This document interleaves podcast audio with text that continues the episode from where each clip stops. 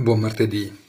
I mercati si caricano a molla, fiduciosi che il dato sulle aspettative di inflazione al consumo in America, in sensibile discesa a novembre, possa contribuire ad allentare la stretta monetaria della Fed.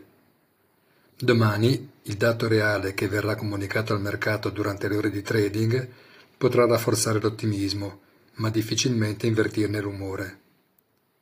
Per la conferma dell'atteso aumento dei Fed Funds di mezzo punto percentuale, Bisognerà invece aspettare mercoledì sera, con la possibilità di creare i presupposti per il materializzarsi del Santa Claus Rally di fine anno. Buona giornata e come sempre appuntamento sul sito easy-finance.it.